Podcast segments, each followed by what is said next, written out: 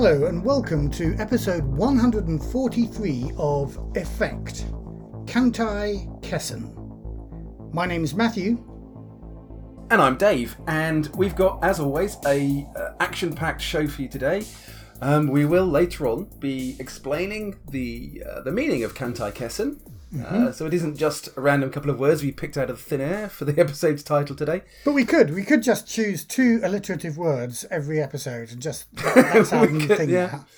We could, and then pretend that it's really clever, And then write an article we about those two words. Uh, but actually, it's just two completely random words we've made up off the top of our head. But this case isn't the case, um, and you will find out later.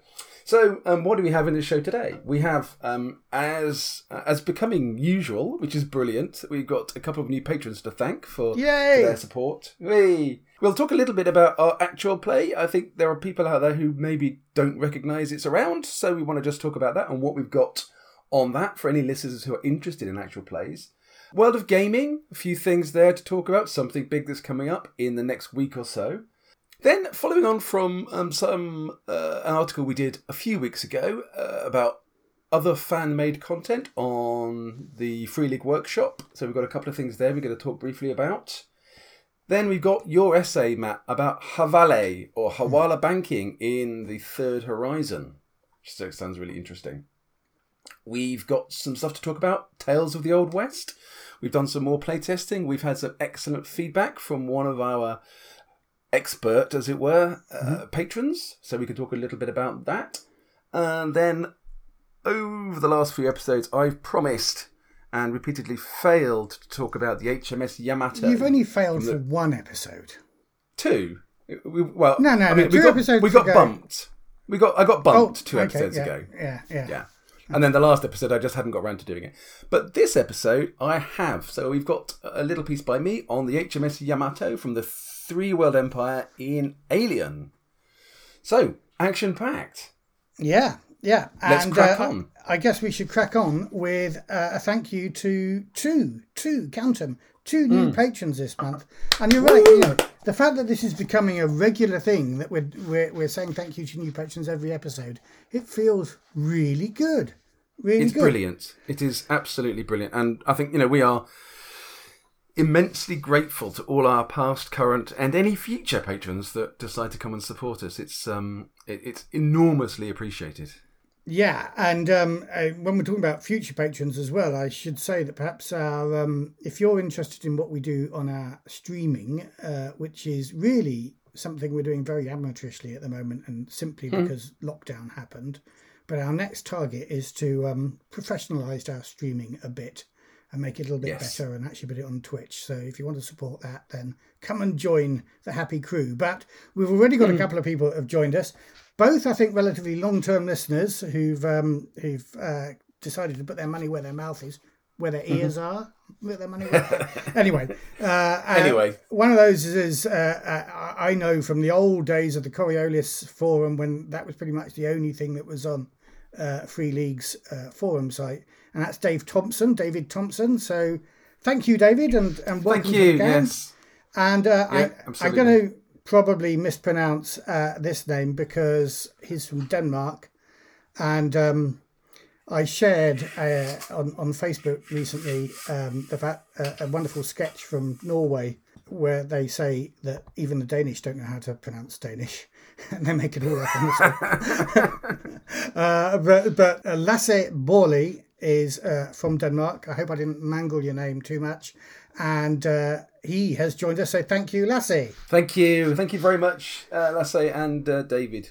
And um, Lasse actually raised an interesting point, which is why I want to spend a couple of moments talking about the AP. So, of course, one of the things, even at a basic level, uh, only £2 a month, you get access to our Discord, which is a great place where um, at the moment people are talking about cars they own and don't own. But but we also talk about games Yeah, and the, stuff. the, the conversations aren't always that boring, honestly.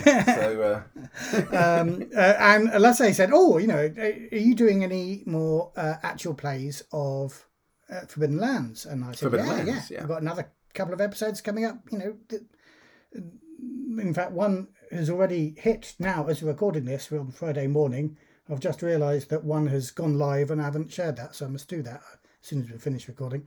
Uh, and another one next week. Um, and I, I need a I'll new I need a new technical supervisor for the podcast. You just you're, you're not you're not It's really a on social the ball, media you? manager we need now.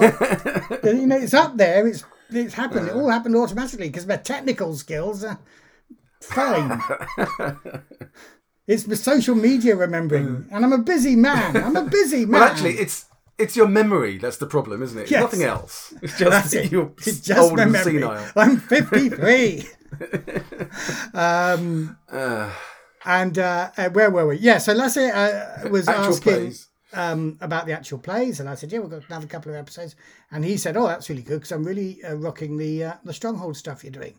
And I thought, he doesn't know. It was ages ago. We've left the stronghold, and so I carefully said, "Oh, you know, um, what, what, what episode are you up to, or something?" And then he said, "Oh, episode seven, or something like that." And I thought, "Ah, so he's waiting for it to appear on our mainstream like we used to do." But again, one of the things, one of the one of the uh, objectives we set when we when we started uh, Patreon was the objective of splitting out those feeds because I think, to be really honest, fewer people enjoy the APs as enjoy a magazine show, and to have your you know if you, if you're listening to a feed because it's got the magazine show on it and it keeps getting interrupted with APs that you might want to ignore. that you're not interested in. Yeah. Yeah, yeah. So we wanted to split those out. Uh, and we moved to a new host when we could afford to do so because of the generosity of our patrons. And we have our own separate feed now for our APs. An episode pretty much coming out every week of the year for the last few months at least. Um, and we're doing all sorts of stuff there. We started off with your brilliant Alien AP, but we're carrying on with. Ah, um, yeah, that was Aurora, wasn't it? Yeah. yeah, we we but we also finished off the um uh the song to the siren adventure on there. Um For Coriolis, yeah. And uh we're doing obviously we're carrying on with Forbidden Lands there. We're up to something like episode 16 or something and that now, I think.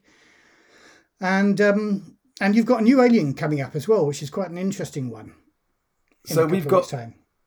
We've got loads. So, uh, just for those who are listening and are scratching their heads, so um, go to www.effektap.org and then you will find everything there. Effekt with a K, obviously, of course. With a K, the Swedish way.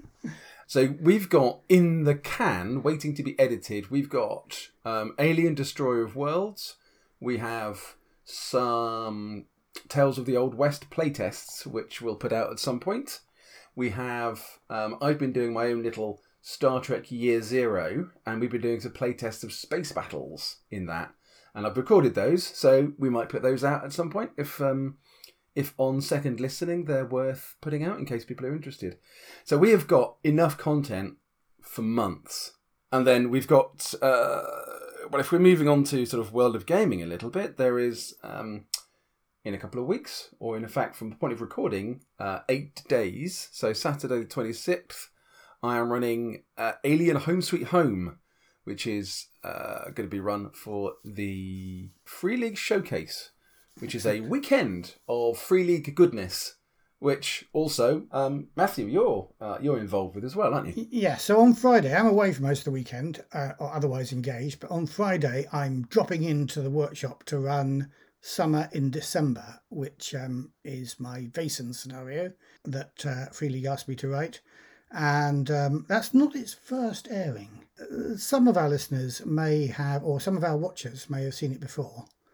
But um, So likewise, I think Home Sweet Home. This isn't the first airing either. We did do a playtest on YouTube. I think did we put it up on YouTube ages ago, and it's definitely and we've put it out as an AP as well, haven't we? Home Sweet Home, did that come out?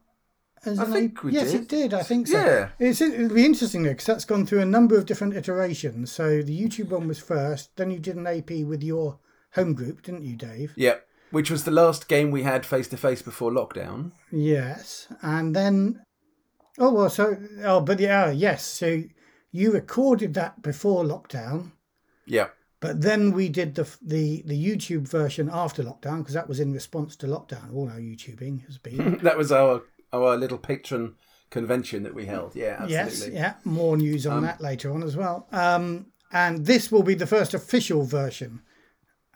Yes. So it has it has changed a little bit. It, I've been working on it. It's um, it's it's hopefully going to be good. I'm not sure if I can announce anything else about it quite No. yet. Well, we ca- I think we could potentially say that uh, Free League have done some artwork for us. Can we? They, I, I guess so. Um, but yeah, so hopefully there'll be more we can announce um, at the Free League showcase. So Yes. make sure you tune in and tune in and listen. But there's loads of other stuff. Um, Sweden Rolls is doing some stuff. Our friends uh, Doug, uh, Doug from Victory Condition Gaming is doing some stuff. There's interviews. Doug's doing quite a lot of the organisation as well in terms of the sort of technical pumping the stuff out onto the air, which is brilliant. Thanks, Doug. Um, yeah, there's there's lots of interviews for lots of games. Uh, yeah, and we've got uh, A- uh, who is a friend of the show as well. Uh, she's running some Tales from the oh no Things from the Flood. I think she's Things from the flood. on the Sunday. Uh, so yeah, lots to listen to or lots to watch. It's on YouTube, and I'm just realising we should have perhaps checked before we started recording. Is it also going to be on their new Twitch channel? I suspect it will be. Yeah, kind of what's the point of getting the channel up and running if you're not going to use it for this showcase? So I strong I strongly suspect it's going to be on the Free League Twitch channel, and it's also going to be on YouTube um, through Victory Condition Gaming. yeah, and well, no, I think it's going to be on the Free League's YouTube channel. Uh, well, yeah, that too. Yeah. Yeah, uh, as So I think it's going to be broadcast on multiple platforms. So however Yes. you like to get your um, Free League content, you can take your pick. And there's more detail if you're on um, if you're on Free League's mailing list. There's more detail there, and also on Facebook on their page on Facebook as well, and on Yeah. our page on Facebook because we are co-hosting with with Victory Condition Gaming and Sweden Rolls and And Free League. and Free League. Yeah, it's going to be a great weekend. I'm really looking forward to it. Yeah, and then again, um, uh, I don't think we've got much other World of Gaming news, but uh, we've got another great weekend uh, coming up shortly after then. Uh, I'm not entirely sure when, but I think it's going to be the third date so that you can come, Dave. It's very close between the second and third date. So middle of October, we're going to be running another one of our exclusive mini cons for our patrons. So if you want to join in and you're not a patron, then come and join us on the pa- on our Patreon. uh, Indeed. uh, on Patreon. Um, but yeah, we we did this first of all um, in Back in April. in Yeah. April uh, after lockdown had just started happening, and we had such great fun that our patrons kind of gone. You know, it's about six months since you've done that. Should we be doing that again? Let's do it again. Yeah. Um, so that's uh, we're changing the name this time. Last time it was COVID Con, but COVID's kind of old news and a bit boring, and you know, mm, and it's not kind of the deaths, so- connotation we want we want to have with our with our convention. So this time we're going to call it Konnect with a K. Yes. Uh, and uh, we will tell you more about that as the date nears. But it looks like being the middle of October. And for actual numbers, I'll just look at my calendar to work out what that actually means. That would be the weekend of the 16th, 17th, and 18th of October. But yeah, so if you're interested in joining us, then all you have to do is come and join us on Patreon. Uh, and as Matt said, I think the you know the the entry level is two dollars a month. So we'd love to see you there. So come along, come along and join us if you're interested in in joining Konnect convention. Yes. Right. Cool. What's the next thing on our list? I've forgotten. Workshop products. Workshop. Ah. So Free League Workshop. Um, so we weren't going to talk about this until you mentioned it just before we started recording because of a couple of things that have cropped up, and it seemed like a really good idea. So tell me, Matthew, what um, what have you seen Okay. that's that's prompted you to want to talk about it today? There's one thing from one of our patrons, which is a Tales from the Loop scenario that I'm going to let you talk about in a moment. But first of all, I want to talk about something that grabbed my attention when I was browsing the workshop. And this is the first, as far as I can see, entirely non branded uh, Year Zero engine, but brand new system, brand new setting. And it is called Superhero Zero. And it is by somebody whose name I've forgotten. I'm going to have to quickly look up. Um, You're so well prepared, aren't you, Matt? well, I was, but then I've just moved away from it. Uh, Peter Holland uh, has written Superhero Zero. It's, um, shall we say, a no bells and whistles document at the moment. And that's possibly reflected in the price, which is pay what you want with a suggested price of free, and it is a version of uh, Free League Workshops. Um, no, sorry, Free League's uh, Year Zero OGL version. Uh, same format and everything there, uh, but adapted to um, to be superheroes. Yeah, And interesting. I thought it was an interesting, interesting for two reasons. One, because you know we're doing our own sort of hack of the year zero system for our Western game, and I wanted to buy it to Yep. look at what what he's doing differently. But I thought superheroes is a really interesting one to uh, genre to tackle in year zero. It's certainly one of those that when I was sort of you know thinking about the things I'd like to do in year zero, superheroes is one of them for sure. Um, along with a Star Trek system that actually felt like Star Trek. Sorry, Star, Star Trek So Adventures fans. Um, yeah. So uh, and uh, I I don't know how it plays. I've only I picked it up uh, day before yesterday. I've not had much time to read. I haven't really read it all the way through. Uh, looking at it though, it uses pretty much every mechanic available in Year Zero. It's got uh, the polyhedral dice, um, the, the D8, D10, and D12 from Forbidden yeah. Lands. Uh, you know, and they're kind of superhero dice uh, for when you do extraordinary stuff. It's got um, it's got willpower points, but I think it calls them resolve points, which I thought actually was in because of the way that willpower works in in um, in Forbidden Lands is actually a better name for willpower resolve. But there we go. Um, it's quite a good one, isn't it? Because it, it, it implies something that's a bit more active. If you see what I mean? yeah, Um, yeah, You know, you you know you have willpower, but you, I don't know, you you you use resolve almost. You know, if you see what I yeah, mean. yeah, But, and yeah. and it's the sort of thing that you know when when you when you injure yourself by pushing, which is effectively how you earn willpower in Forbidden Lands, you get more resolute. I feel, yeah, it works. It works. Yeah. Um, it's got some I agree. interesting sort of superhero archetypes.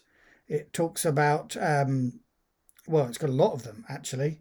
Uh, acrobats, is it bruisers, is it the feral. is it heavily is it heavily influenced by Marvel?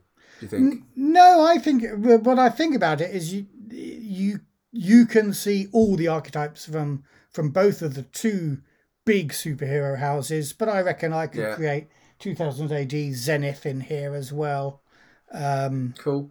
and and characters from that. And if I were doing a story, I, as I was reading it, I was thinking, you know, I don't know if you know this the strip Zenith, but it's kind of superheroes meet Cthulhu, um, and uh, you I think you could do that in here probably. Yeah.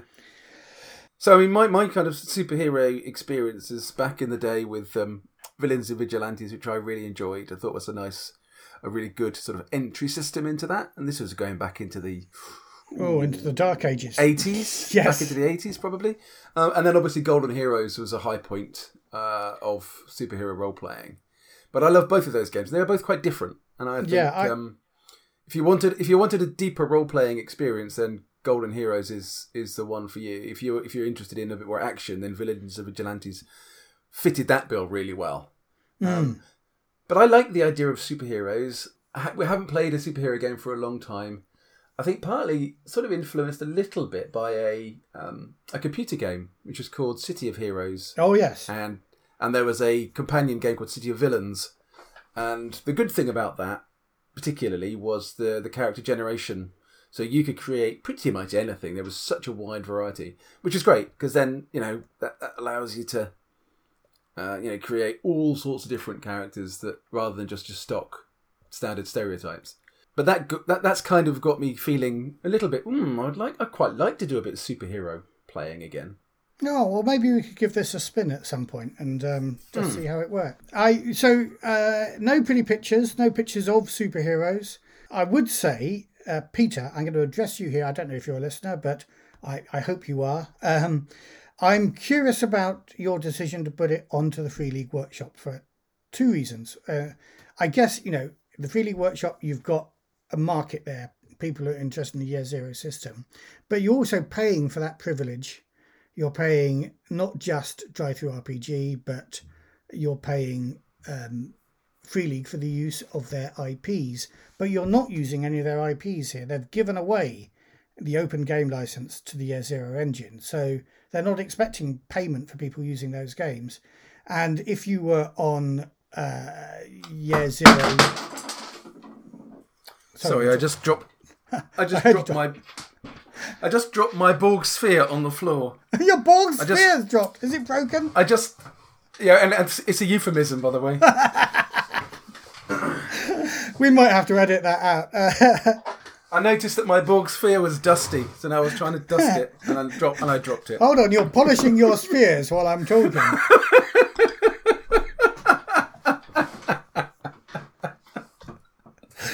I don't know about this. I don't know about this at all. There might there might be an edit coming on here. You never know. Uh, I'm gonna. the, the, the, the moral of the story is leave your Borg spheres alone unless you're in in private. uh, Oh me dear, Borg oh oh spheres. But Peter, anyway. coming back to you, I was going to say, Sorry. if you you could sell this on your own account on drive-through, you're still paying them their thirty percent, but you're not. Um, you- you'd be getting more than fifty percent of your money. But at the same time, I can see this is a playtest document. You're not asking any money for it, and so I feel, uh, guys, uh, listeners, go out there and get it and have a look at it, everybody, um, and help Peter turn it into uh, a thing that he can actually sell if that is his desire. Right, I'll shut up now. The other thing comes from one of our patrons. Yes, um, Shakespeare's Monkeys, uh, a uh, Tales from the Loop scenario by uh, our friend of the show, Thomas.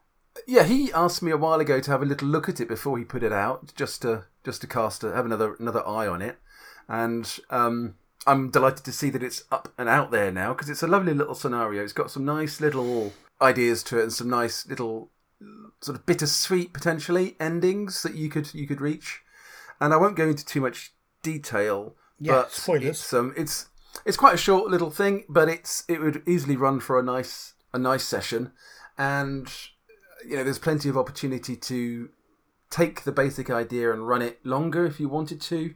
There's yeah, and there's a nice there's a nice really, a really nice story behind it, which um, if it doesn't tug on your heartstrings at some point, then you're you're a robot.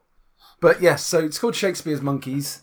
It's um, it's up and available on the workshop. Um, so give it a go. I don't know what its pricing is. Well, it- again, it's pay what Uh, you want. His suggested price and what we paid for it is four dollars ninety five. Um, it's um, it's nine pages long, uh, which puts it in a sort of medium level of value for money if you count cents per page. Um, there's a little bit of artwork in there, some nice maps. Um, it's laid out in on the Free League template. So yeah, it looks Yeah. lovely. Um, it could be worth a buy if you're looking for um, Tales and Loop scenarios. It is set in Australia, an Australian loop, because Thomas is Australian. Um, but he, you know, it could be set anywhere. Actually, I Yeah, think.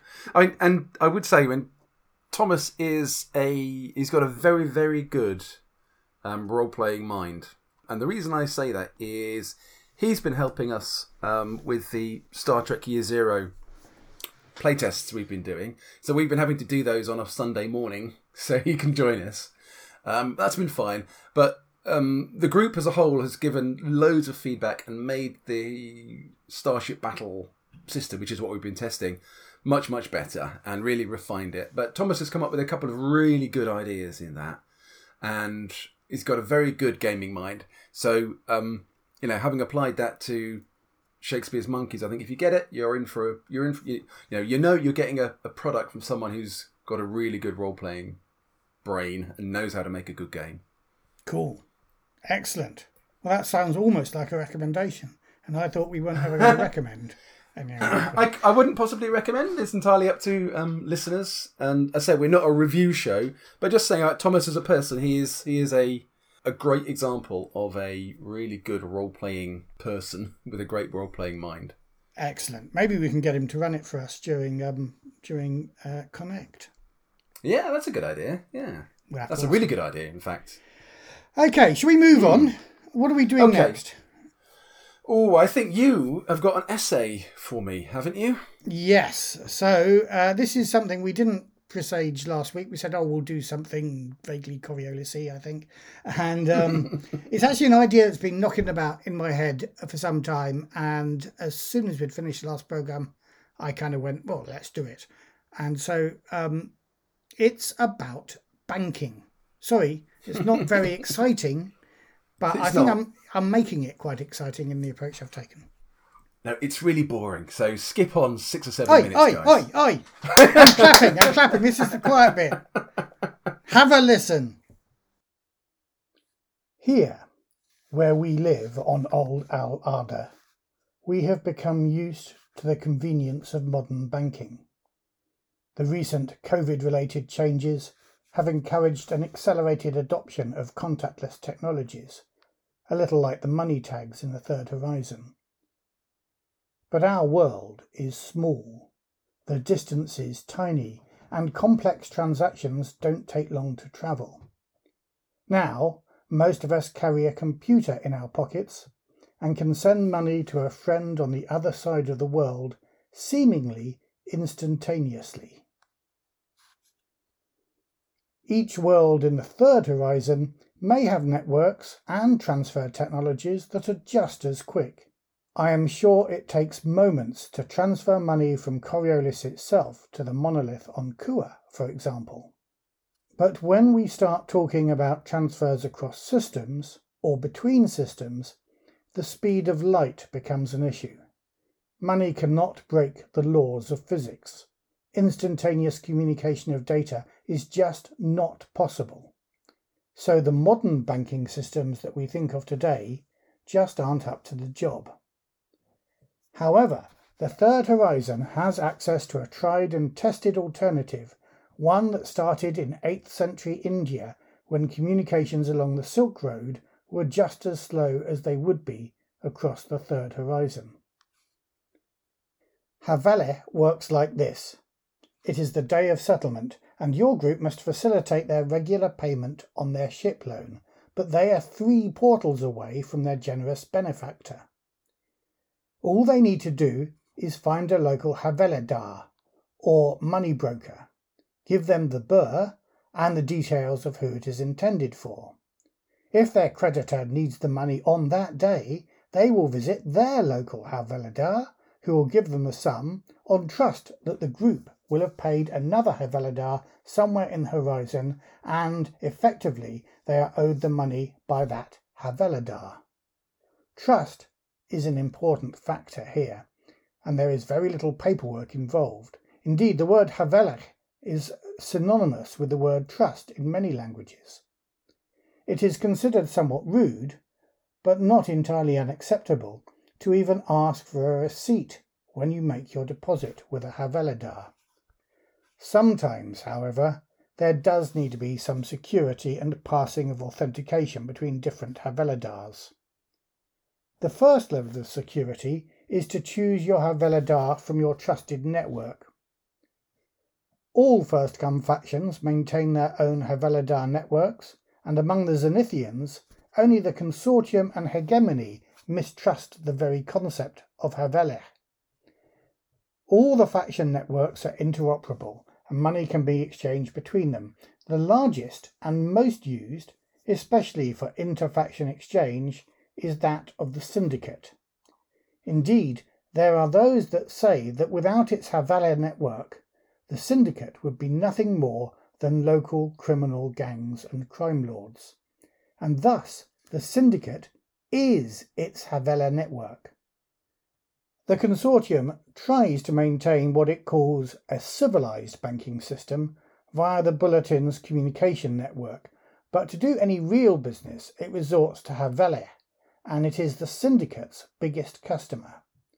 The Zenithian hegemony, however, generally does not use Havele, and its propagandists like to talk about the way it enables crime, tax evasion, and political unrest.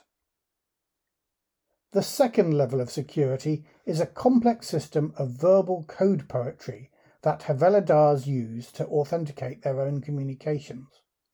While generally the system works on trust, sometimes one may have to resort to a distant Haveladar one has not worked with before, or send someone to a Haveladar they don't know. And of course, that Havildar is unlikely to hand out money to someone who comes in off the street. So, sometimes a creditor will be given a code phrase to use to identify themselves as the legitimate recipient of the money. By necessity, given the slow speed of travel between systems, such phrases are exchanged among Havildars in advance, and usually they are two part ciphers to ensure that if a transmission of codes is intercepted, it can't be used on its own to defraud the Havildar for whom it is intended. Traditionally, the two parts of the cipher are sung, not written down, and for generations, families of talented song poets have served the Havildar community as code couriers called Angadias. What happens when it goes wrong, when the intended recipient doesn't get their money? Well, first of all, the recipient always gets their money. The debt is between two Havildars, and the Havildars don't cheat each other, not even when two different factions are involved. So, they work together to see where the failure of communication, as it is euphemistically known, occurred. They will likely enlist investigators to help. The nature of these investigators varies by faction. The Free League and the Nomads use private investigators, but most of the Firstcome factions have their own investigative systems. The Syndicate is unusual. They use their own Angadias, who possess not only beautiful soprano voices, but the tools and authorization to collect the debt by any means necessary. The very least anyone who is caught cheating the Havela system can expect is ostracization, loss of faction standing, and previous friends and allies turning their backs to them.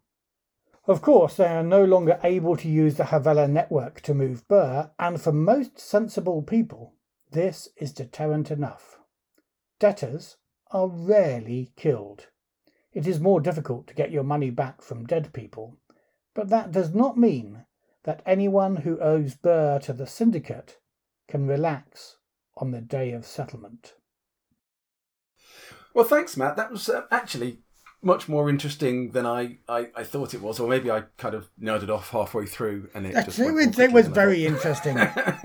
it was it was it was very good, and I think you know it, it's interesting, isn't it, that the idea of of, of Havala or Hawala banking in the Third Horizon is actually a really obvious one. Yes, and it fits really well. Um, and of, of course the I guess in system or on particular big conurbations and gatherings of people, your more traditional banking systems are going to work fine in those isolated silos. But running that banking system across the horizon is going to be another thing entirely. Yeah, and absolutely. Certainly for the and certainly for the average person who, you know, maybe the banks are just dealing with mega amounts of money. The average person getting your money across the horizon to your um, uncle um, Ahmed in Dabaran when you live on Zalos or something, mm. that's not going to be an easy thing to do. And so I think this fits really nicely. Hold on. Um, I was a Zalosian with an uncle on Dabaran. What's going on there? Well, I know, I know, I know. I, I was just trying to pluck one out at the end. I said Zalos, and I no, well, maybe not. But yeah, unless you fly there with a tag, uh, you know, that seems to be the only way of doing it a tag full of cash, as it were. Um, unless you have yeah, a system like indeed. I, I guess I mean you, you could you could do that, but then our, our tags, you know, like cash. So if you're taking a hundred thousand birr across the horizon in a tag and you get mugged, can somebody hack your tag and nick your money? Oh, I think so. Um, Absolutely. I think the tags yeah. tags specifically are unpersonalized, as it were. So yeah. yeah. And in fact, I seem to remember a character that you playing picking up his best friend's best friend's daughter's tag and uh, pocketing it. expenses, dear boy, expenses. and I had no money at all. Yeah, at you the had time, no money. so yes, because entirely you spent justified. it all on weapons. Yes. Um, And if she, if she, well, yeah, and hang on, hang on. In that scenario, I've been pumped into space in the search for this woman. So a few, a, you know, a few hundred birr is neither here nor there. yeah, but you, that that well, it was a couple of thousand birr, I seem to remember, and that was long before you were pumped into space. Maybe, maybe the being pumped into space, the uh, getting your ship blown up, uh, all of that is karma for yeah. Picking up Uh. a poor student's tag. It's not like students are rich. No, that's true. That's true. So if it, if it's karma, then you're going to take away some of those darkness points for that happening. No, no. That we've, that we've I, built well, up. I have. Well, I mean, you can't you can't call it karma then. I spent spend darkness points on those things happening at the time, Remember? and I've still got plenty left. I know, I know. Um, anyway, back to Hawala banking. So I think I love the idea of the um, the the ag- not not Aggedors. Um, Aggedors. um, what was that? Who, That I was a think we decided that. Doctor. Who. Uh, yeah, yeah. The Aggedor was a great big furry monster with a with a like a unicorn's horn on its head that was falsely accused, I think, of killing people. Hmm. Uh, in um, oh, it's a Jon Pertwee episode. I think there was two of them Yes, as well. the Curse of Peladon. Um, Pel- Curse of Peladon. Yeah. Um, and the other one, I'm not sure what the other one was called, but there was another one when when when the Aggedor was friendly because they realised he was friendly after all. Anyway, um, the Angadias, Angadias, Angadias, I think is how I'm pronouncing it. Angadias. Yeah, I like. Again, that's got a very Matthew Third Horizon feel to it, so I like I like that very much. But I guess the key thing, which uh, you know, is is is you know, as you say, it gives a justification for the syndicate. to be- Absolutely. This it all comes together. You, you you have heard me rant about how poorly conceived the syndicate are because there's no purpose to their existence apart from Well, It's, it's, it's not that there's no purpose, I think, but it's it's that they are. What's the purpose for them having a horizon-wide network of yes. tentacles and having the syndicate as gang crime gangs in different areas is absolutely fine, and being a loose affiliation of, you know, like the Corleones in in New York and the the old Corleones in Sicily or something. yeah. But actually, having having the Hawala banking system sort of under their control or or being run by them, just takes away any doubt. That is exactly why the syndicate is everywhere. Exactly. And did you also notice that they their investigators, stroke retribution guys, are their Angadias? Did you also notice my little Easter egg that those Angadias sing with soprano voices? Uh, no, I didn't. No. Okay, that, that's fine. That's fine. Is that because someone's someone's been dusting their Borg spheres? No, no. The Sorry. Borg spheres have not dropped. That is the point of a soprano. Shall we move on from the Borg spheres? anyway, yeah, good, really good piece there, Matt, and and I love the idea of the. You know, there are there are stories that you could you could easily tag onto a a Hawala banker or someone, you know, expecting money from their uh, from their relatives or friends, and the money doesn't arrive, and then they've gone quiet or something, and it's like, all right, is there a problem? Do I need to go and Yeah. investigate know, what's happened to my family on Dabaran or something? It could be a job to, to, to courier an Angadia to from one location to another. Yes. Yeah, yeah, that's good. I like that idea. Yeah, that could be added to the list of jobs for traders or something. Exactly. Anyway, Nice. uh, we've got a lot to talk about in this episode as usual. Shall we move on? Yeah, let's move on. So, what do we have up next? Uh, we're talking Toto next.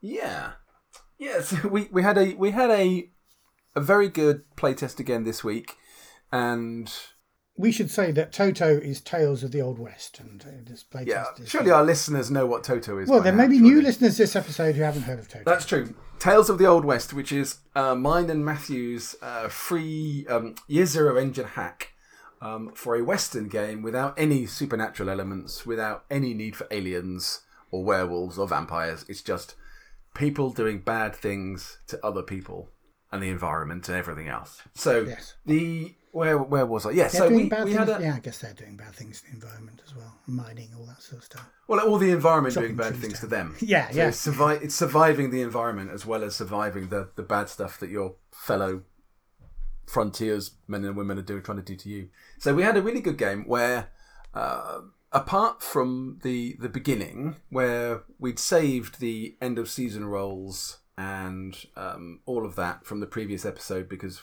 it was so late when we finished and I was too tired to do it. So we did that, and that involved a bit of dice rolling. We then started the game, and the game ran for about two hours, and not a single dice was touched in that whole time. And the guys loved it, and the guys really enjoyed it.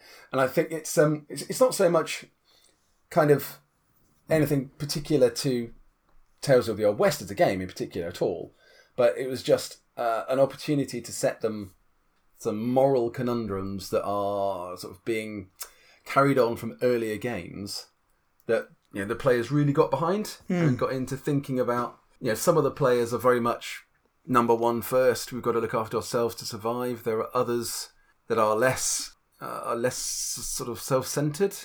But um, the previous episode, they were having trouble with a local uh, saloon owner called Littlefoot, Teddy Littlefoot, and he was then murdered in there, in in the bar that one of the characters owns, it's called the Homestead Bar, by a little a little fella they'd met before who is the love of a girl called Patience, who was somebody that, that they didn't behave terribly well towards in an earlier episode. She'd been beaten up by her father. He'd put her away so people wouldn't realise she'd beaten her up.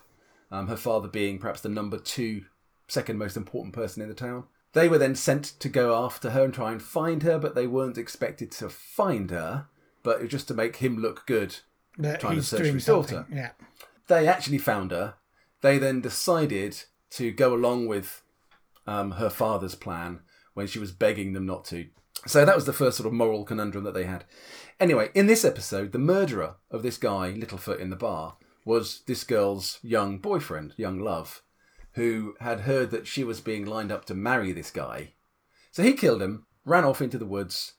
They managed to catch him and brought him back. Um, so a couple of the characters who didn't who were like, well, he's killed somebody in cold blood. Don't care why he's done it. He was then going to be executed, and two of the characters decide, two of the players decided this wasn't on, and so they affected his rescue in a in a quite a nice little cunning and subtle way. So we've now got this split in the group between those who are hating this guy who uh, who's called Rockcliffe, and others who actually see him as a good source of prosperity because he's very rich, and he's been asking them to do a certain few number of jobs. So yeah, the game's gone really well. It's been really good. The players have really got into it, trying to focus on those sort of moral conundrums around helping somebody else or helping yourself, which has, has worked really well. And as I said in the last episode, they spent two hours trying to decide whether they were going to go out after this guy and try and find him before the bounty hunters who are going out to kill him um, do. So that's kind of where we got to. In terms of playtesting outcomes, I think there are two things that came out of that particular game. One, of, both of them are around the kind of end of season process. Mm-hmm. One is it might simply be lack of familiarity and doing it over Zoom, which slows things down. But might need to look at how we streamline the end of season process. I've streamlined it once already, but does it need a bit more streamlining? No, I think it might do. Yeah. Well, I think if it if with a tiny bit more familiarity, it shouldn't take too long. But yeah, I think it needs looking at. The other one is the the way we're managing businesses and business roles. So at the end of each season, the owner of a business will roll a number of dice. He'll have a, he'll have a pool built up of certain factors. He'll roll those dice to see how well his business has done. As it happens at the moment, that dice pool is very small if you're a startup business, which means that almost certainly you're going to go under rather than have any chance to succeed. So I think we need to think about how we build that dice pool to give a small business like so Ali plays um, William Moyer in the game. He owns the Homestead Saloon. His character is a former slave who's made good, but at the moment he gets one or two, maybe three dice for his end of season's business roll. And the chances of getting a six on three dice is pretty slim. Um, so the chances of his business growing are, are are stacked against him in that. So I think we need to look at that as well. Okay, I will say though, um, uh, you, you know, we might need to tweak that. I'm not saying that we don't, but also, I was imagining when we set those business roles up that more people would band together and combine their capital to make their businesses, as opposed to each everybody having their own separate business. So Yeah, there, there is that. I mean, so of the six characters in the game, one of them started with a business, and one of them has just started a business um, as a blacksmith. The others aren't interested in business at all. So one of them is an employee at the saloon, which is fine, but the others have no have other means of income. So it's so I just think we need to think about it. Um, even even if we did that, so with a starting character who doesn't have very much money, earning enough money to get one point of capital at the moment is very hard. Um, and one point of capital only gives you one die. yeah, So it's so I think we just need to think about it a little bit. It might be that the, the, the pool is based on the relevant skill rather than the relevant skill offering you a bonus to the pool. I think maybe makes more sense in some in some way or another. But or there's a baseline. There's a baseline of uh, you know a baseline assumption that you're doing okay. You're doing enough just to get by and then the dice roll will take you over over above or below that line if you get a particularly good or a particularly bad roll. So anyway, I think it needs a bit more thinking about. okay, yeah, But it's um but a lot of the other rules we, we had we haven't had a duel yet, but we have recently done a load of gambling and that played out nicely. We've got a few um some feedback on that to tweak it slightly. We've done some chases and that worked pretty well, although I think there is a risk of too many dice rolling going on in that. So again, might need to have a little bit of a think about how that works. But but actually, in terms of the game, the players have always really enjoyed it and haven't complained complained about it. It's just something we want to think about. cool. And we ought to give a, a, a shout out to our patron Saul, who Yes, um, absolutely. Is of Mexican heritage and um, is is a sponsor, a patron at the right level to to grab the um, the playtest documents and have a look at them. And he's shared them with his family as well, and come back with a couple of really quite good ideas about how we can um, uh, deal with Mexican backgrounds a little bit better. Yeah, abso- yeah, absolutely. The cu- curandero is uh, or curandera is something that I particularly like, and I Yes, and I think you know Saul was was um, at pains to comment that you know he realizes there's no magic and there's no supernatural stuff in our game, and a curandera or curandero is a sort of shamanistic uh, fortune teller in in sort of the Mexican culture. Um, but that can fit perfectly well yeah. without a problem because we do have the idea of folk healers and of sort of natural healers rather than sawbones. And um, you know even though there isn't a, a mechanic for them to actually do fortune telling and i don't suggest that we should have one because i don't think that fits that player could still role play it that they are fortune telling. Yeah. Um, oh yeah and people can come to them and pay money for those for their fortune telling. And it also really interesting. I loved the um the, the the little insight you gave us to how the curandera would do their fortune telling, and it would be with a with a bowl or a cup of water, and it would be the ripples ripples on the surface that would be telling telling the curandera or curandero telling them what the fortune of that individual is. And I love that. I never heard that before as a as a way of fortune telling. Um, so it's really nice insight. Oh, I- I have heard of it before because um, uh, back in a past life I played at a, a, a scryer to Doctor D, and he did it in a pool of water. Ah, okay, nice. But no, a great, great big thank you to Saul for um, for offering and then taking the time to talk to his family and and, uh, and give us that feedback. I think the other thing that um, I mean, I mentioned to Saul when I emailed back to him was, you know, we are really, really keen to avoid any obvious stereotypical or patronizing pitfalls and traps that we might fall into because we don't have that kind of cultural understanding and cultural knowledge whilst we're here making a game about a different time in history in a different country to the one in which we grew up. So hopefully um, we've got ourselves a, a sounding board there so we've got a chance of, of avoiding any really obvious Yeah, cultural snafus, which we are really keen to do because we, we don't want to upset or insult anybody in making this game. We want it to be fun and we want it to be uh, as as reflective of the culture and the situation at the time as we can make it, whilst still making it fun. And one of the things he, he sent a quote from a book called uh, Texas Under the Mexican Flag, which I really liked as well because it fits in with our. Um, remember when we set this out, one of our first principles was the West makes you.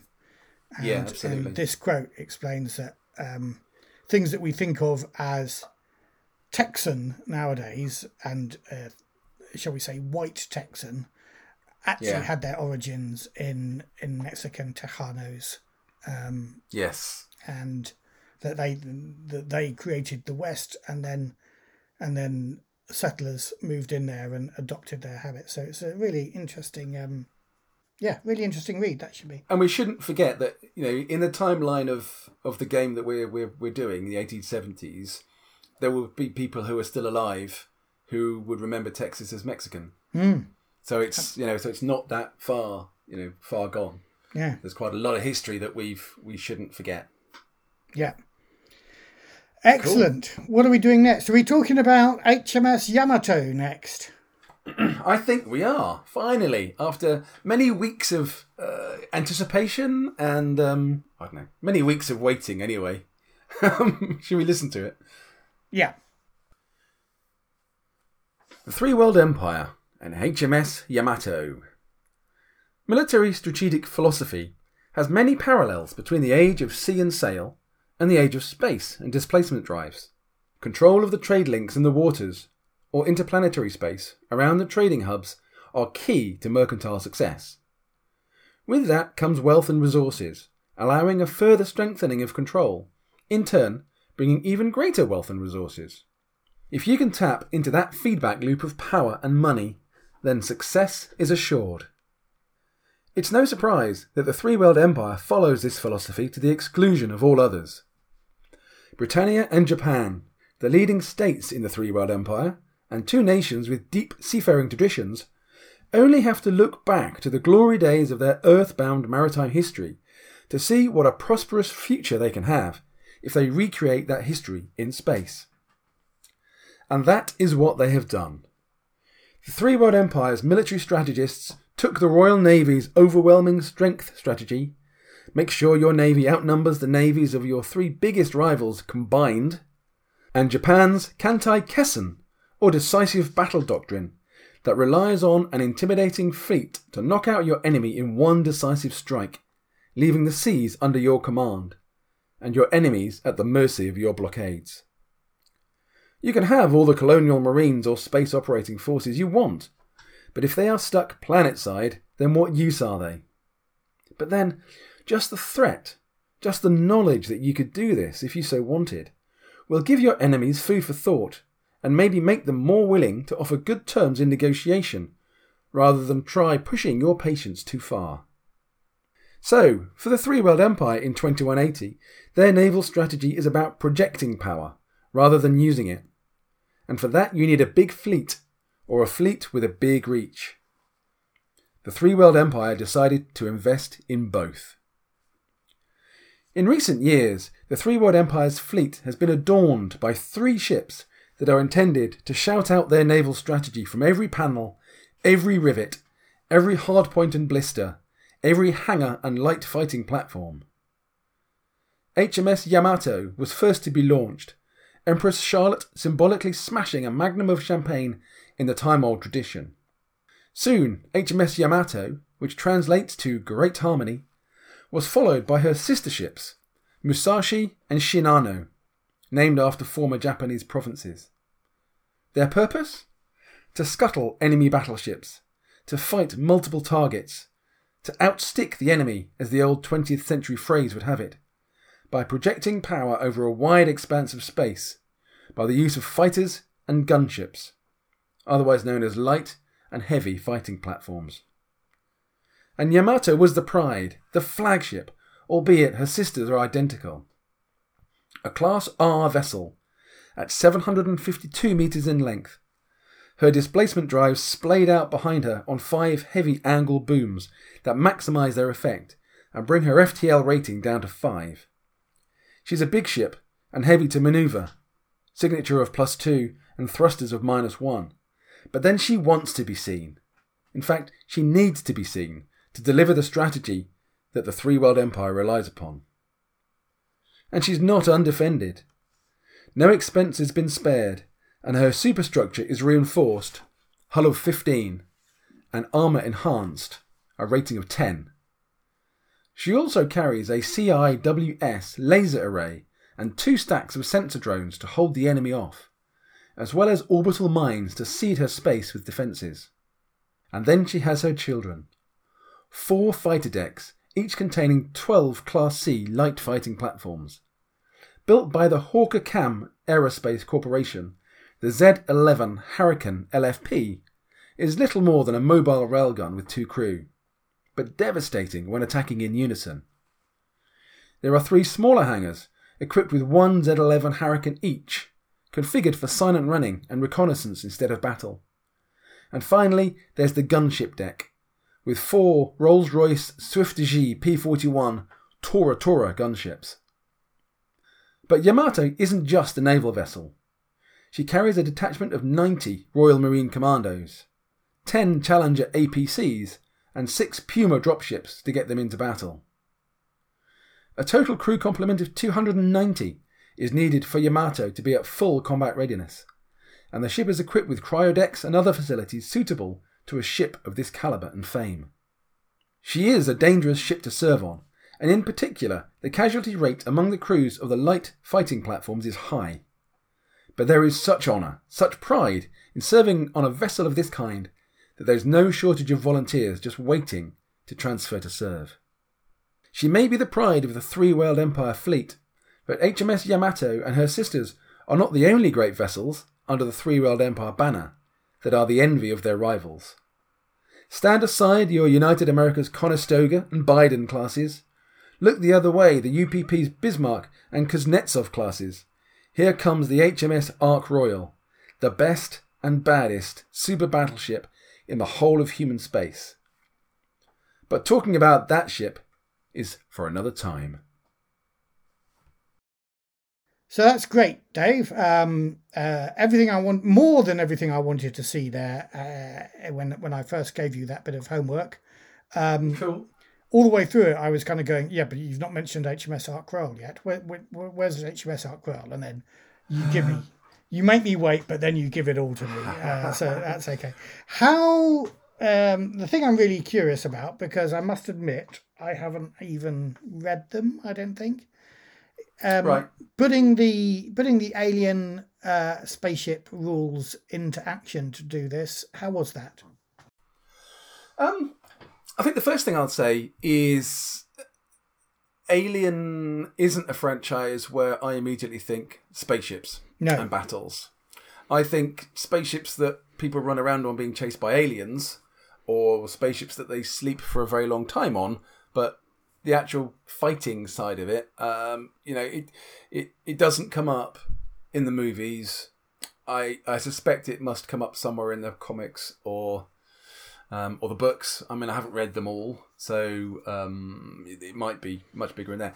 But it's um.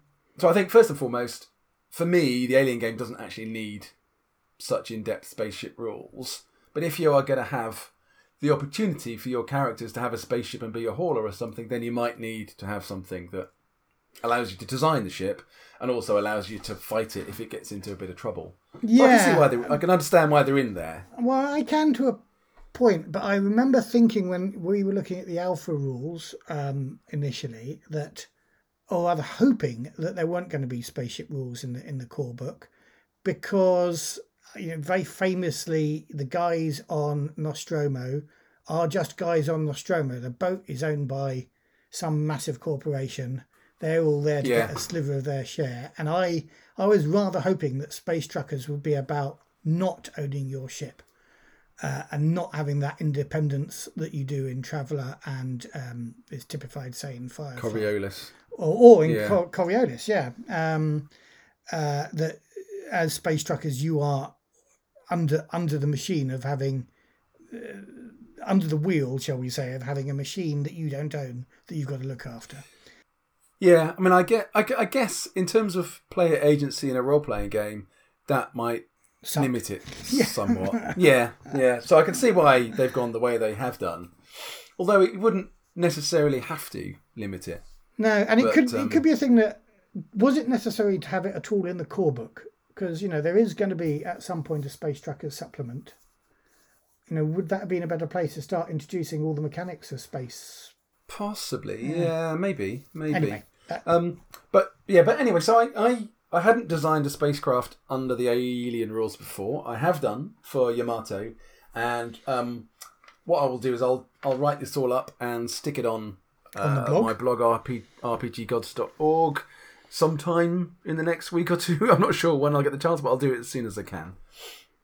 But it was an interesting experience. So I've obviously made a lot of spacecraft in Coriolis, and there are many similarities between the two systems. But the thing I found um, most challenging in this setting was actually finding enough stuff to fill out what your class of ship can have. So let me explain.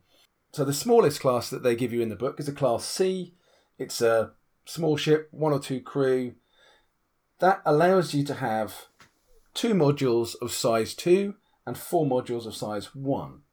Now, those modules um, are a range of things from. Um, does that include engine room or whatever? Is that a module in its own right, no, so you get your core modules, like you do which in are Coriolis? things. Yeah, which are things like um, hull, bridge, armor, sensors, reactor, sublight thrusters, all that kind of stuff. Um, displacement drive, if your ship is big enough to have one. Um, and the other modules are things like air scrubbers and cargo bay, cryo deck, docking umbilical, uh, hangars, those kind of things. You're right. But I found, but I found, so you know, for, for a class C ship, that's fine. You don't get many. But if you move up to the to the biggest class, which is which is Yamato and your Conestoga class, class R, there you're getting five size five modules, which are the biggest ones, seven size four, and nine size three. And I was really struggling to find nine size three modules that I would want to put on the ship. And so I ended up making up um, a couple of mine hangars, which are basically where Yamato keeps their ex- you know, excess mines. Yeah. You don't have to, because your weapon hardpoint gives you that. Actually, in the has the storage and yeah. And I added a bunch of cargo simply to fill up those nine spots. Oh dear, yeah. Um, And similarly on the on the gunship version, where it has three size three mod modules, five size two, and seven size one. It's like when you when you're getting to a bigger ship, the size one modules are so small, or the, the size three modules are so small in comparison to the scale of your ship. It's like, well, why why why do I want to bother with them? I'd, I'd rather not bother taking them. So I think that yeah, I think there's a thing there about how they could manage that. It, I guess I mean it, it feels like a logical way of doing it. That the bigger ship you are, the more modules you get of a smaller size. But I think maybe the problem is in the the variety of modules you've got to um to actually choose from in the core book. Now they do say in the core book specifically there are more modules coming in future supplements. Right. So Okay, yeah. it's not it's not that they ran out of imagination. It's probably just they ran out of space in the core book. But certainly for a battleship, there are things that um, you just didn't need. Uh, you know, um, a salvage crane, a science lab, a tractor hitch, or a vehicle bay. You don't necessarily need those if you are a um, an aircraft carrier. Now, I, I I decided with Yamato that it's got a detachment of commandos Yeah. on it, so you do need vehicle bays, so you do need drop ships, and you do need some ATVs. That's fine. But my original thought was that it wouldn't have had that because it's it would have ships alongside it in the fleet that would be its troop ships. Well, I must admit, my vision for Yamato was from Space Cruiser Yamato. Therefore, you know, it was a space cruiser or battleship, not a carrier. And as I uh, Yeah. Uh, as I listened to you talking about carrier, there I was going, ah, Ark Royal was going to be my carrier. But I'm now understanding that if it's not a carrier, what the fuck are you going to fill it with? Yeah, Uh, what the hell are you going to fill it with? Just you know,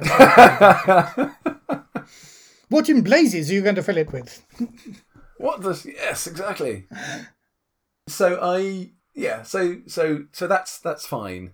Um, but I, I decided just to turn it on its head and have Yamato as the carrier and Ark Royal as the battleship. But you know, that was that's your it's your error for making me write about it because you gave me agency to make my own mind up. Well, no, I'm, and I'm entirely happy to let you do that. Okay, well. I good, just, good. I, I'm not, I'm not, I'm not going. Oh, you've ruined it. You've turned my space cruiser into a, an aircraft carrier. uh, no, uh, and you know, I said, you know, we've got the flagship is Yamato. Tell me what the flagship's like. So that's fine. Yeah, yeah. So, so I, so I think you know, in and, and Yamato is is with all the with all the fighters, although you know the light fighting um, fighting platforms and then the the heavy fighting platforms it's got, it's going to outgun a super battleship by about twenty to one, Mm. and that might be fine. That might be kind of right and proper because you know a class R ship gets the same number of weapon hardpoints regardless of whether it's a uh, an aircraft carrier or a battleship. So I guess as a as a referee, you could translate some of those modules into weapon hardpoints. Mm. Now you do get the opportunity to enhance the ship, and you can put extra weapon hard hardpoints on as part of that. Um, but that's still relatively limited. You can only put a few on. You can't put loads. So you know, and I, and I actually did for the um, for the for the light flight for the light fighting platform, which is like in effect the the, the fighter for the aircraft hmm um, for the aircraft carrier. I did make a GM decision and allow it to have a gave it a hard point because a Class C ship doesn't have any hard points to begin with, so it had to have an hard point hard point upgrade to make it a basically a mobile railgun, Yeah. which is what it is. Which is cool, oh, by the way.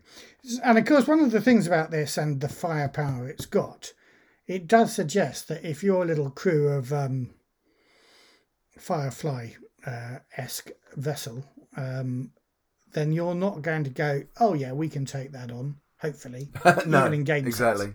you're going to go, No. okay, they want to board us, we let them board us. Yeah, They want to bring an alien Or- on board, we deal with the alien rather than the battleship. yeah, exactly. Yeah. Um, so it was an interesting exercise doing that. Um, I've read the the space battle rules and they seem good. I quite like the some of the principles behind them, um, which makes it less of a dogfight and more of a sort of flyby, flyby shooting kind of thing. Um, but yeah, the the yeah the, the the ship creation rules as as we just sort of discussed. Yeah, I mean for certainly for a fighting ship that's got no need of many other bells and whistles, it was a bit of a struggle, I guess. Yeah. Okay. Well, that's interesting, and maybe there's scope there for, or feedback, should we say, for when they do space trackers and any supplements with more, with more ships. Yeah, yeah. I think maybe there should be, you know, on their ship class idea, you should ha- you should have two categories: one for commercial ships and one for uh, military ships. Yeah. Because you because your commercial ships, I mean, Nostromo is what uh, a class M is it? I think, and so it's you know quite big. But a class M ship, according to the book, gets three weapon hard points. Now I don't think Nostromo's got any weapons, has it? Well, Maybe it's got they- some they like didn't use them asteroid defenses or something. Yeah. But again, I think narratively it feel wrong for Yeah. Nostromo to be going around with a couple of rail guns on it. Yeah. You know, yeah, it might have some point defense stuff against asteroids, but apart from that, I wouldn't think it would have anything because it's a commercial ship. Mm. No, absolutely. But yeah. And you know, even when we um, arm commercial ships against pirates, it's like some poxy machine gun on on the stern. It's not a Yeah, and it's a, a few a few guards with with some AK forty sevens. yeah. It's mostly actually often just Yeah. you know a rifle store. Um, but Yeah. in, even when they do put a hard point on, it's a very small hard point. Yeah, yeah, yeah. They're not putting on a howitzer or something, are they? Yeah. So um, But yeah, I mean, I, I did enjoy doing that, and I shall I shall put up the stats for Yamato, um, as I said on the blog for anybody who's interested to have a look at it. Go there, go go there and have a look. Yeah, it's always fun delving into Alien RPG. Frankly, what are we going to do next week? You're going to build something else. You're going to give me um, HMS Ark Royal. well, isn't it? Well, shouldn't you do HMS Ark Royal a battleship Potemkin. Um, uh, well, I don't know. Potemkin? Yeah. Well, I think there's an, there's an interesting idea there about how would a UPP vessel differ in philosophy and style from a three world empire or a uh, United Americas ship. Okay, I'll take that challenge on. maybe the Potemkin is is your is your homework. Seeing you complained that I didn't use Potemkin in my piece. I didn't complain online. I complained over email before the whole discussion. okay. Well, I just thought that obviously, if we're talking about great battleships of history, then um, you know Germany being part of the UPP, the Bismarck was a bit of a no-brainer, really. We're talking about a film, and let's face it, Battleship Potemkin set the standard for modern films that we watch. That's why it's the flagship. Fair enough. Well, What did well, Bismarck ever do for the world of cinema? That's what I want to know. well, up to you to do it justice, then, Matt. Next Cool. time. And round. I got to say, I did like your uh, reference to the Biden class too. um, now, shall we? I Um, was, I was I was going to have the Trump class, but I thought no, no, that can't be right. um, let's not get political. Uh, No. Before we get political, is it time to end the program? What are we going to give you for homework next week? Next time? I don't know. I don't know. Suggestions on a postcard, please, listeners. Yeah. Or join the Patreon, join the Discord, and tell us what we should be talking about. Absolutely. Well, I'll have a think, and we always find something in between now and then. Have you got any ideas for homework for me? I have not got any ideas of homework for you, but I'm sure we'll think of something. So yes, so so whilst we're leaving everyone thinking of great homework ideas for me, I think we ought to call it a day today, don't you, Matt? I do. So it's goodbye from me, And it's goodbye from him. and may the icons bless your adventures. We still really ought to decide at the start who's going to say that because we always both start. Anyway, bye guys. Bye.